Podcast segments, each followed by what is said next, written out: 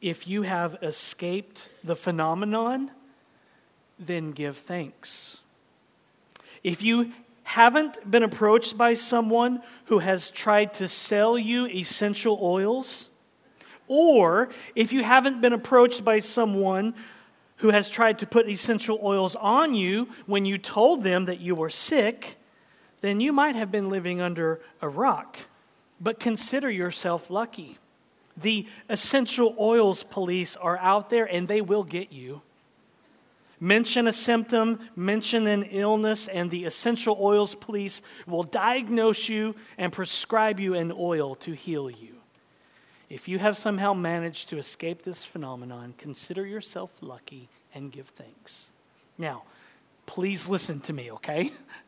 We use essential oils in our house.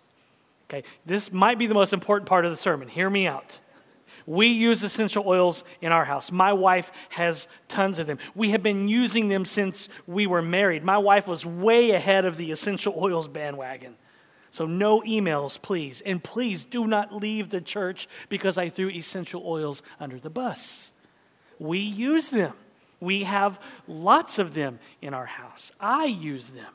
So, I'm poking fun of us and my sister in law works for doTERRA, the largest essential oils company out there. So when I speak like this, I'm poking fun of me, I'm poking fun of my family, and I'm poking fun of all of you essential oils police that are out there.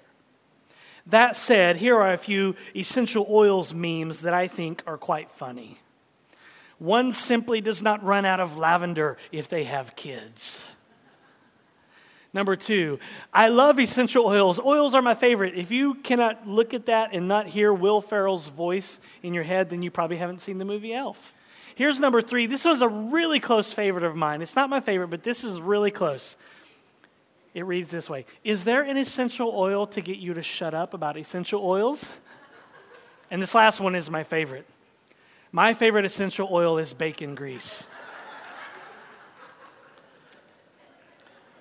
What we'll see today may seem like an essential oils police, an essential oils lover, has barged into a leper's house to anoint not the leper, but Jesus with essential oils. But that's actually not what is happening. The woman that we will see today is not part of the essential oils police. She's not an essential oils lover. She's a Jesus lover, and she will show her love and devotion for him by pouring this jar of essential oils all over his head while he is eating dinner. And Jesus won't mind one bit. So turn in your Bibles to Mark chapter 14. But I want to read a verse from the book of Hebrews first before we begin, because the truth of this verse in the book of Hebrews is the same truth that we will see in Mark's gospel today, and it will help form our big idea. So here it is Hebrews chapter 6, verse 10. For God is not unjust so as to overlook your work and the love that you have shown for his name in serving the saints as you still do. The preacher of Hebrews is telling us that God is not so unjust so as to overlook your work and the love that you have shown for his name in serving the saints as you still do. And Mark is going to show us today from his gospel that this verse in Hebrews is true. Mark will show us that Jesus fully endorses this idea. Jesus will tell a woman in our passage today that news of her love and devotion for him would go to the ends of the earth as the gospel goes to the nations.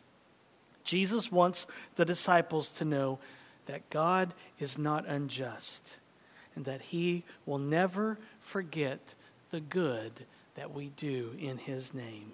And this woman in Mark's gospel is proof of that. So, our big idea today is this God can't remember all the bad things you have done, and He won't forget all the good things you do. God can't remember all the bad things you have done, and He won't forget all the good things you do. And so, if you are a Christian, you are united by faith to Jesus and in union with Him, then everything that you have ever done against Him and against his glory and against his law, he can't remember. And everything that you have done or will do for the good of others and for the glory of God's name, he won't forget. The good news of the gospel is that He can't remember our sins because Jesus took our blame on the cross, but also that He will never overlook or forget our good works and the love that we show for others, even if we put essential oils on someone. Now, let me show you where I'm getting all of that. Look at Mark chapter 14, beginning in verse 1. Hear the word of the Lord. It was now two days before the Passover and the feast of unleavened bread. And the chief priests and scribes were seeking how to arrest Jesus by stealth and kill him. For they said, Not during the feast, lest there be an uproar from the people.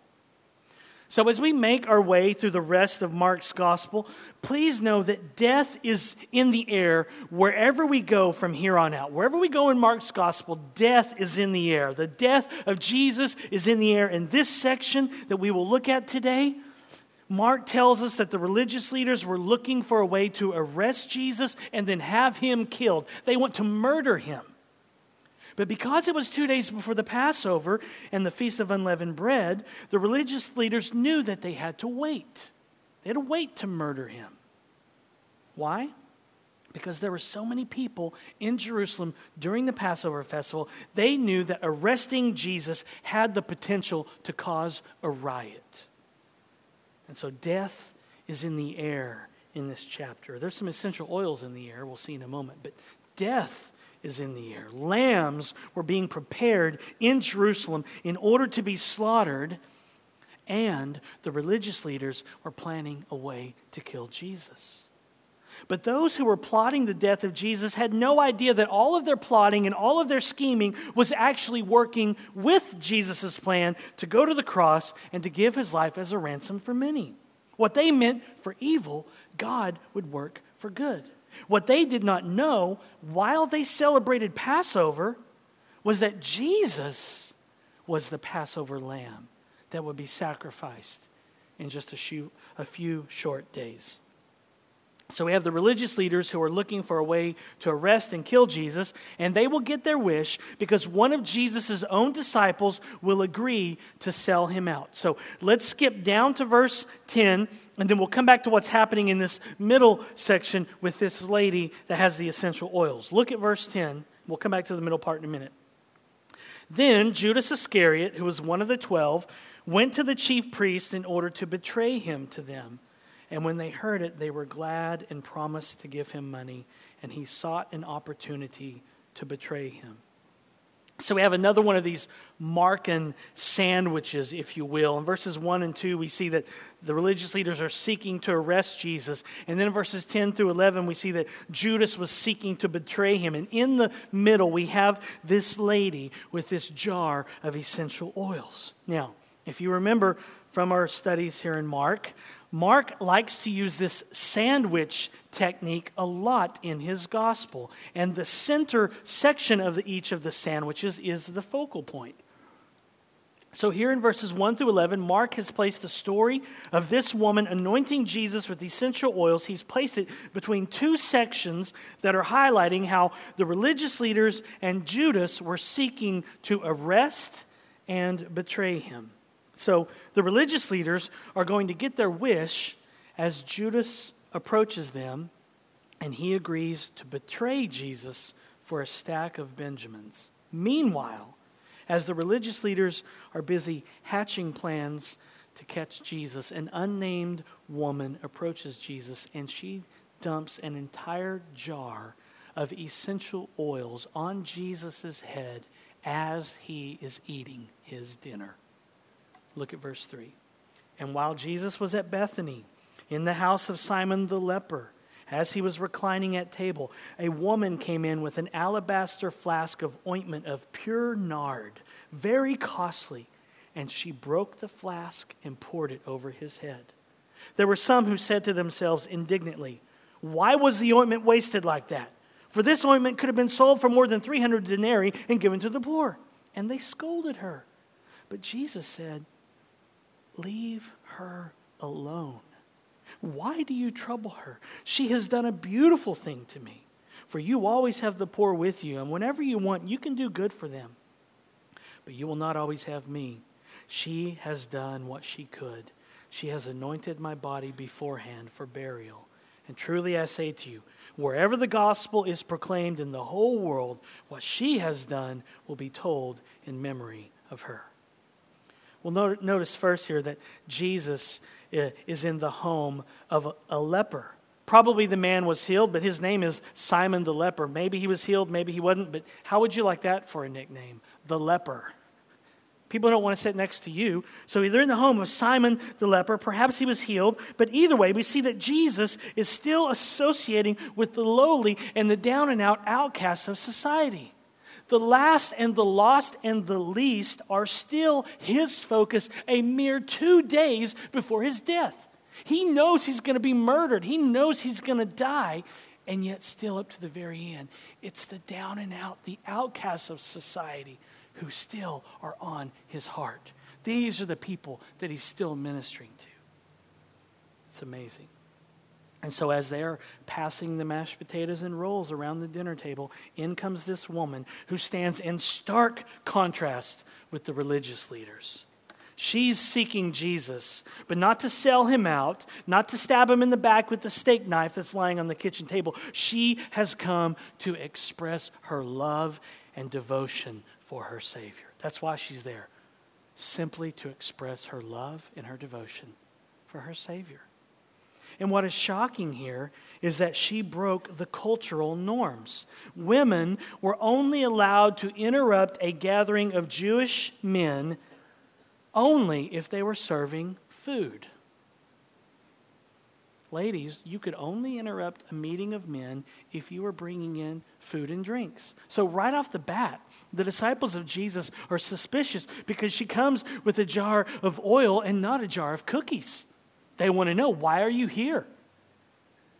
And not only does this woman interrupt, but she takes this very expensive oil and she just pours it all over Jesus' head. I mean, picture it running down his hair and down his beard while he's about to take a bite of his steak.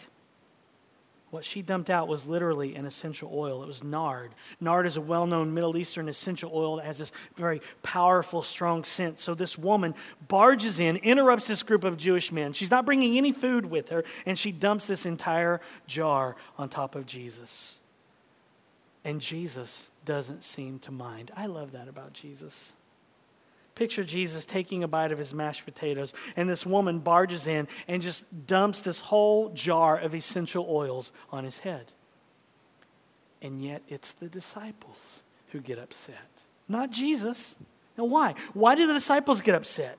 Not because she broke cultural rules and norms and interrupted the meeting of men without bringing a cheese platter, and not because she dumped all of this nard on Jesus' head. The disciples get mad because this bottle of nard was expensive. And it's still expensive today. This five milliliter, milliliter bottle of doTERRA spikenard costs $66. Five milliliters, $66. So the stuff she has is expensive stuff. And the disciples get mad because they know how much doTERRA essential oils cost. And they realize we could have sold this and given the money to the poor. In fact, verse 5 says they scolded her, which in the Greek means to flare the nostrils in anger. So the disciples were mad, nostril flaring mad, because this essential oil was valued at 300 denarii, which was a year's worth of wages. And that's about what essentials, essential oils cost today, right? So, this was some good stuff that she dumped on Jesus.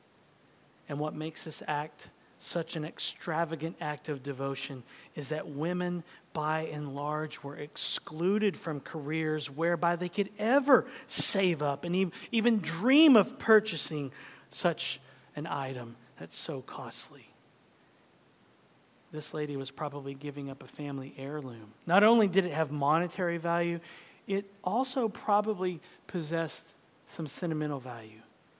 And yet she performs this act of extravagant devotion. She even breaks the jar. She just doesn't kind of dribble it on, so she can't keep any of it for herself. An extravagant act of devotion, putting essential oils on Jesus. Now, think about the dinner guests for a second. You have Simon the leper, and you have this woman who barges in, and you have the disciples, and you have Jesus. And it's Jesus we see who is drawing people, all kinds of people, to himself. And it's the disciples, the insiders, who don't want this woman to come. She's wasted money. They have lost sight of what the incarnation is all about. It's about the message, it's not about the money. It's about people coming to know and love Jesus. It's not about programs. Now, of course, we need money and we need programs. We're not against that stuff, but the focus should always be on the gospel. That's what changes hearts.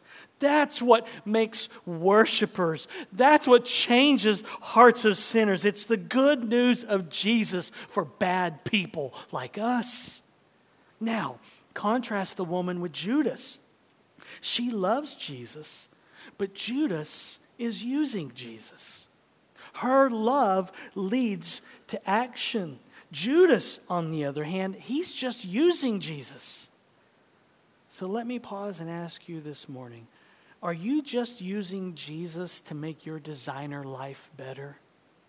Are you just using Jesus? He's just kind of an add on to make your life better? Or do you love him? And so, sandwiched between the chief priests and the scribes planning to murder Jesus and Judas agreeing to betray Jesus, we have this beautiful picture of one woman's love for her Savior. And we have some of the most beautiful words in Scripture when Jesus tells the disciples in verse 6 Leave her alone. Isn't that wonderful? a bunch of uptight religious men getting waited on by women. And when this woman interrupts the meal and they get upset and flare their nostrils at her, Jesus tells them, Leave her alone. I bet she remembered these words for the rest of her life. Over the last few chapters in Mark, we've seen two examples of true piety and true worship, and they were both by women the widow who gave all she had in chapter 12, and this woman who pours out a year's worth of salary onto Jesus. So at the end of Mark's gospel, it's the women who are the examples of true piety and true worship. It's not the scribes, it's not the Pharisees, it's not the religious leaders, it's not even the disciples. But the point is not these women, the point is Jesus their love and their devotion is highlighted, but it's their love and their devotion of Jesus that is highlighted. And therefore, this passage is all about Jesus. Jesus' love and devotion for us is the point of this passion passage because it's his love, it's his passion that will lead to his burial. His love for sinners will lead him to the cross and then to the grave. But we also have hearts being exposed in this passage. The chief priests and the scribes have their hearts exposed. They want to kill Jesus, they want to murder him. And the disciples get exposed. They don't want this lady wasting all of this expensive oil. And Judas will have his heart exposed. He will go to the religious leaders and offer to betray Jesus for a little extra cash on the side, a little extra cash under the table. And then we have this woman's heart exposed. Her love and devotion for her Savior is on display. She dumps an entire bottle of oil that's worth a year's worth of salary, and she dumps it all over Jesus. Her devotion, her love has led her to anoint Jesus. And then that's when we see Jesus' heart exposed here. He brings up his death. She, out of love, has anointed Jesus. And Jesus says that she has actually anointed him for his burial, which is all proof of his love. He will die and be buried for sinners. And so the heart of Jesus is on display here. and what Jesus said about this woman's act of devotion? And truly I say to you, wherever the gospel is proclaimed in the whole world, what she has done will be told in memory of her. What Jesus says about her actions here in Mark 14 is proof that God can't remember all the bad things you have done, and He won't forget all the good things you do. She thought she was anointing Jesus as an act of love and devotion, and that was true. But Jesus said that what she did was also anointing him for burial. And Jesus was buried because he died. And Jesus died because of our sins. He died in our place. And now, God can't remember our sins. Jesus was prepared for burial, prepared for death by this woman's sacrifice. But Jesus did not stay in the grave. As Paul says in Romans 4:25, who was delivered up for our trespasses and raised for our justification. Jesus was delivered up for our sins. And then he was buried and then raised 3 days later Paul says, for our justification. He was raised so that we could be declared righteous in God's eyes. He was raised so that God would never remember our sins anymore. And we know that God can't remember our sins because this is the glory of the new covenant, as the prophet Jeremiah said in chapter 31, verse 34. For I will forgive their iniquity and I will remember their sin no more. The glory of the new covenant is that God can't remember our sins. We should be flabbergasted by this truth. Those sins that you can't seem to shake and you can't seem to let go of, that are always there in your memory, God cannot remember them. That means that if you are a Christian, and you have repented, you've turned from your sins, turned from living for you, you've owned up to your rebellion and your sin against the Holy God, and now you're trusting in Jesus and what He has done. If now you have been united to Him by faith and now you are in union with Him, then everything that you have ever done against God, everything that you have ever done against His glory, everything that you have ever done against His law, He cannot remember. He took care of that at the cross. And everything that you have ever done or ever will do for the good of others and for the glory of God's name, He won't forget. As a father, God remembers all the good things that his kids do. And isn't that what a good father does? Good fathers delight in their children. Not perfectly, of course, not all the time because we're sinners. But good fathers and good mothers and good parents delight in their children and what their children do. And because we are in union with Christ now, God looks at our good works and he takes joy and delight in them. And so when you do a simple thing like pray for a missionary, it delights God to no end. You're just thinking, I just prayed for a missionary, okay, and you're going to forget about it, but it delights God to no end, and He'll never forget the fact that you prayed for a missionary on that day at that moment. And when you give financially to a missionary, it delights God to no end all that you do for global outreach, all that you do to see the nations come to know and enjoy Jesus, that delights Jesus to no end, and he will never forget it, ever. So, what we want you to do today is to go into the gym and maybe just find one missionary that you pray a prayer for. And God will remember that you prayed that prayer forever. And so that means that 10,000 years into eternity, Jesus may walk up alongside you, put his arm around your shoulder, and say, Do you remember that time at the 2018 missions conference at Grace Baptist Church in Santa Maria, California, when you stopped and prayed for that missionary? Do you remember that? Oh, you don't? You don't remember praying for the rights in Japan? Well, I do. I remember it all. I remember all that you did for me that weekend. I have not and I will never forget it. Now, let's go eat some Chick fil A. So understand this, Grace. Number one, there will be Chick fil A in heaven, and it will be open on Sundays. And number two, Jesus will never, ever forget all that you do for him in his name. He can't remember your sins, and He won't forget all your good works, which still happen to be tainted with sin, by the way. Even though we are united to Christ by faith, even though we've been declared righteous, our good works are still tainted with sin. The Holy Spirit is working through us to bring about these good works, but because we're involved in the process, we bring sin into the equation. All that we do is tainted with sin because we're still sinners. As the Westminster Confession of Faith states about our good works, it says this, and because, as they are good works, as they are good, they proceed from His Spirit, and as they are wrought by us, they are defiled and mixed with so much weakness and imperfection that they cannot endure the severity of God's judgment.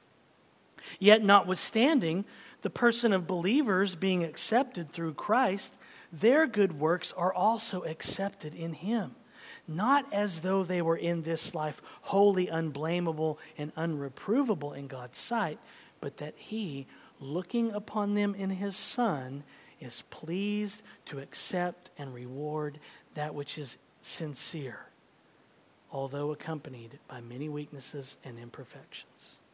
So, our good works are brought about by the Spirit of God. All that we do for Jesus is brought about by the Holy Spirit. He's working in our hearts as the gospel soaks in. But because we are involved, and because we still have to do our part, our works are tainted with sin and with weaknesses and with imperfection. So our good works would not survive judgment. Our good works could not stand up to God's law, the standard of his righteousness. But they are nonetheless accepted by God because of Jesus. They are accepted in him because we are in union with him. And so God looks upon our weak, sin stained good works in His Son, and He is therefore pleased to accept them and to reward what is sincere, even though they are accompanied by many weaknesses and imperfections. Our good works could never stand up to God's law, His standard of righteousness. We could never meet the law's uh, standard of perfection. But in Jesus, God looks and sees them and he is pleased. So when you get involved with missions, whether it is simply praying for a missionary or supporting them financially or serving on the global outreach team or helping out with the Good News Club or serving at the Central Coast Rescue Mission or going on a short term trip or serving as a full time missionary yourself, God looks and sees all that you do for Him. And number one, He is pleased. And number two, He will never, ever forget. We forget the ways that we serve and bless people, don't we? We forget. Some of you, six years ago, prayed for some random missionary and you can't even remember who it was and what you prayed for. But God didn't forget. God looks upon and sees all that you do for Him, and He is pleased, and He will never, ever forget. Theologian and seminary professor Michael Horton said, We cannot please God as a judge, but we can please Him as our Father. In Christ, God is your Father. We can't please God as judge because He's holy. He's perfect. He demands perfection of every single one of us. But in Christ, by being in union with Him, we are accepted as His sons and daughters, and we can please Him. We can please our Heavenly Father with our weak, feeble, and sin stained good works. Are our good works tainted with sin and self? Yes. But if they are done in love, love for neighbor and love for God, then they are beautiful to our Father because they are done in His name and for His glory. And we see that with this woman here in Mark 14. Her love and devotion of Jesus spilled over, pun intended, and Jesus told her that her act of devotion would be heard in tribes and villages and people groups all over the world when the gospel was proclaimed there. This woman's act was recorded in Scripture. And when the gospel goes to places and they get the Scripture, they get God's word in their own language, they read about her. People may never read about what you do, but God never forgets. People may never know what you do for Him and for the good of others, but God never forgets. The gospel is the good news of God's Son for bad people. And when that message gets down into the nooks and crannies of your heart and you rub it into your pores like an essential oil and it causes you to go and love and serve others, then it pleases God because it's the message of His Son that has moved you. God the Father loves his son Jesus. And Jesus pleased his Father when he took delight in doing what his Father sent him to do in the incarnation. His death pleased God, his burial pleased God. Everything that Jesus did pleased his Father. And when the message of the gospel lands on our hearts and we soak in that gospel oil, and then we love and serve others for God's glory, it brings our Father much pleasure. God delights to see his children soak in the good news of his son and then go and labor for the nations of the world. It's just taken that gospel oil and rubbing it into our pores like an essential oil. And when the gospel spreads through the nooks and crannies of our hearts, we get synced up with the heart of God. And when this happens, we want to see others come to know and enjoy Jesus. We want to see the nations come and enjoy Jesus. We want to see all the nations of the world come to know that Jesus cannot remember their sins if they trust in him. John Piper said, To belong to Jesus is to embrace the nations with him. Your heart was made for this. Christian, your heart was made, created by God to embrace the nations with Jesus. So when the gospel gets into the nooks and crannies of our hearts, we get synced up with God's heart, we get synced up with Jesus' heart, just like this woman here in Mark 14. Her heart was synced up with Jesus. So she dumps all of this expensive essential oil on top of his head. She could have kept it for herself, used it to help heal some of her friends. Her friends could have described some of their symptoms, and she could have said, There's an essential oil for that. Here you go. But she didn't. Her heart was synced up with Jesus, and she shows her devotion through this act. And that's what the gospel does it gets us out of me mode and it gets us into others mode serving other people for their good and God's glory, and sharing the good news with others, and praying for missionaries. And that's what it means to be alive as a Christian, to be free, to quit obsessing over the mirror. Freedom comes when you quit obsessing over you. Do you want to be free this morning? Then look to Jesus. Keep your eyes on Jesus. There's no freedom to be found by looking inward. There's no freedom to be found by obsessing over you, how you look, what's happening in your heart, what you want, what you should be doing, getting your needs met, you, you, you. There's no freedom in you. It's always and only found outside of you by looking to Jesus. And when you look to Jesus, you will be reminded of God's amazing love. And you'll develop a heart for the nations like Jesus. And when you are reminded of God's amazing love, you'll want to respond to that love by loving God and by loving His children and by working and laboring for others because you love Jesus so much and because you want to make much of His name and not yours. This incident with the woman in Mark 14 is a reminder that God can't remember all the bad things you have done and He won't forget all the good things you do. And we need this reminder too because how often do we get tired from serving and loving other people? Aren't we all susceptible to that?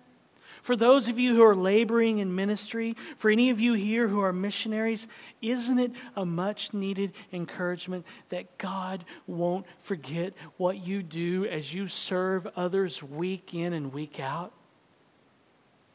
Don't you find it exhausting to serve? It can be, right? It can feel pointless at times. It can feel futile at times, if we're honest.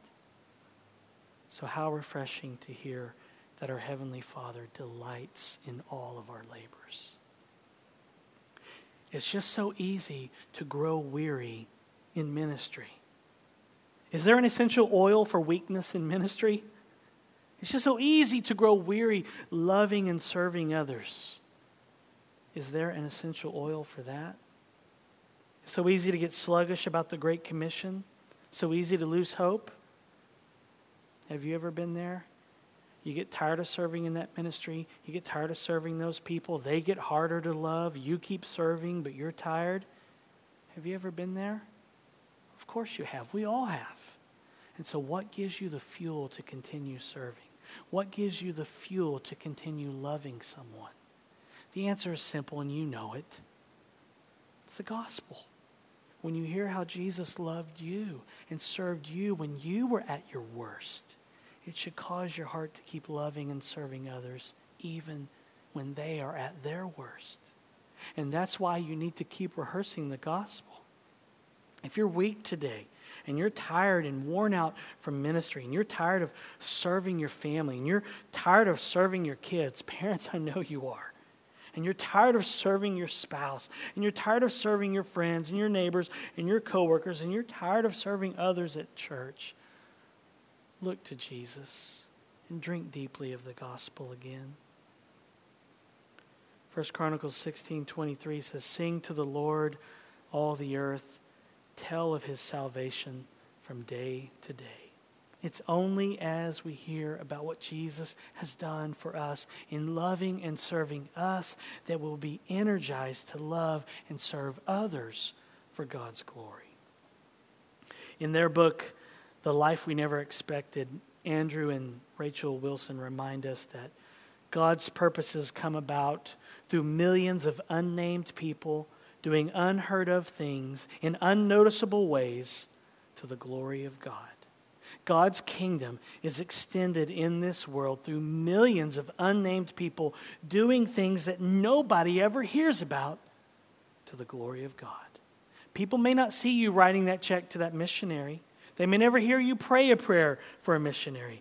They may never see you serving and loving other people, but God does. And it brings him glory and it brings him joy.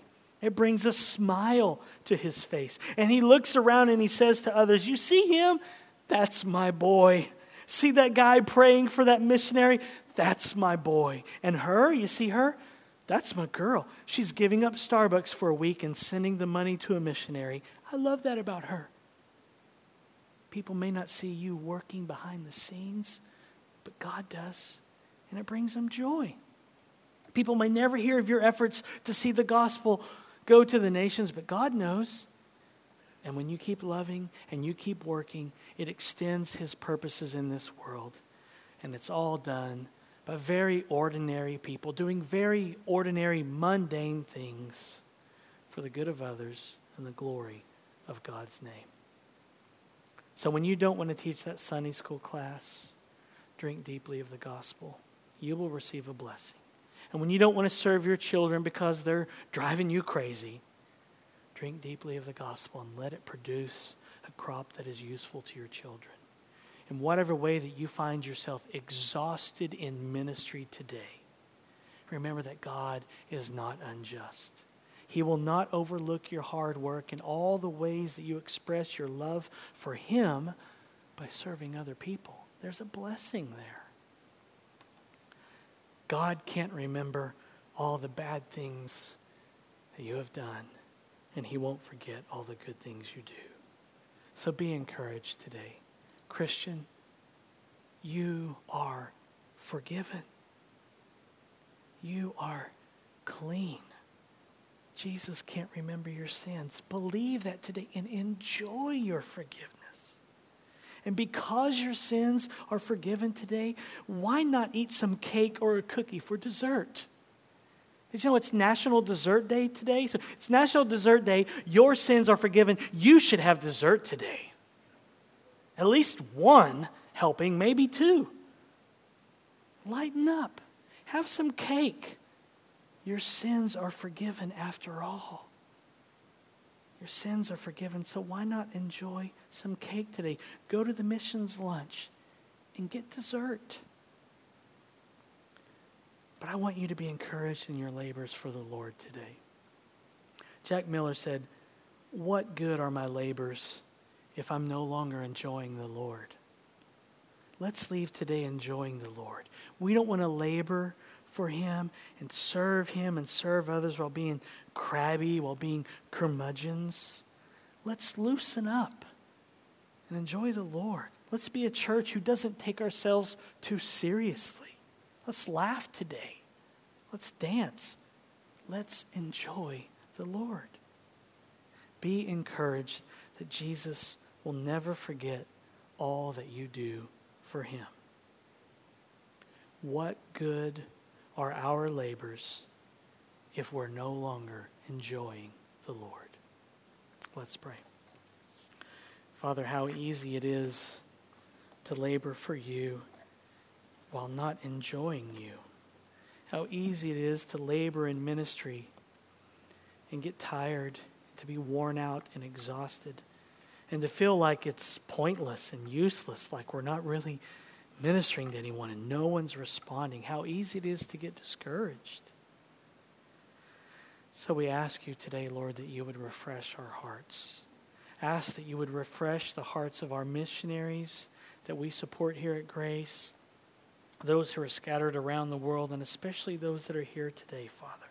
We want to leave them, them to leave us refreshed and encouraged and empowered for a new season of ministry. So would you refresh their hearts today? And refresh our hearts, Lord. Help us to be a church that loosens up, takes uh, the weight and the deadliness of sin seriously, but also takes the good news of the gospel seriously. We loosen up and enjoy our forgiveness and be free. Be honored and glorified by all that we do for the rest of today, Lord. Thank you for loving us. In Jesus' name, amen.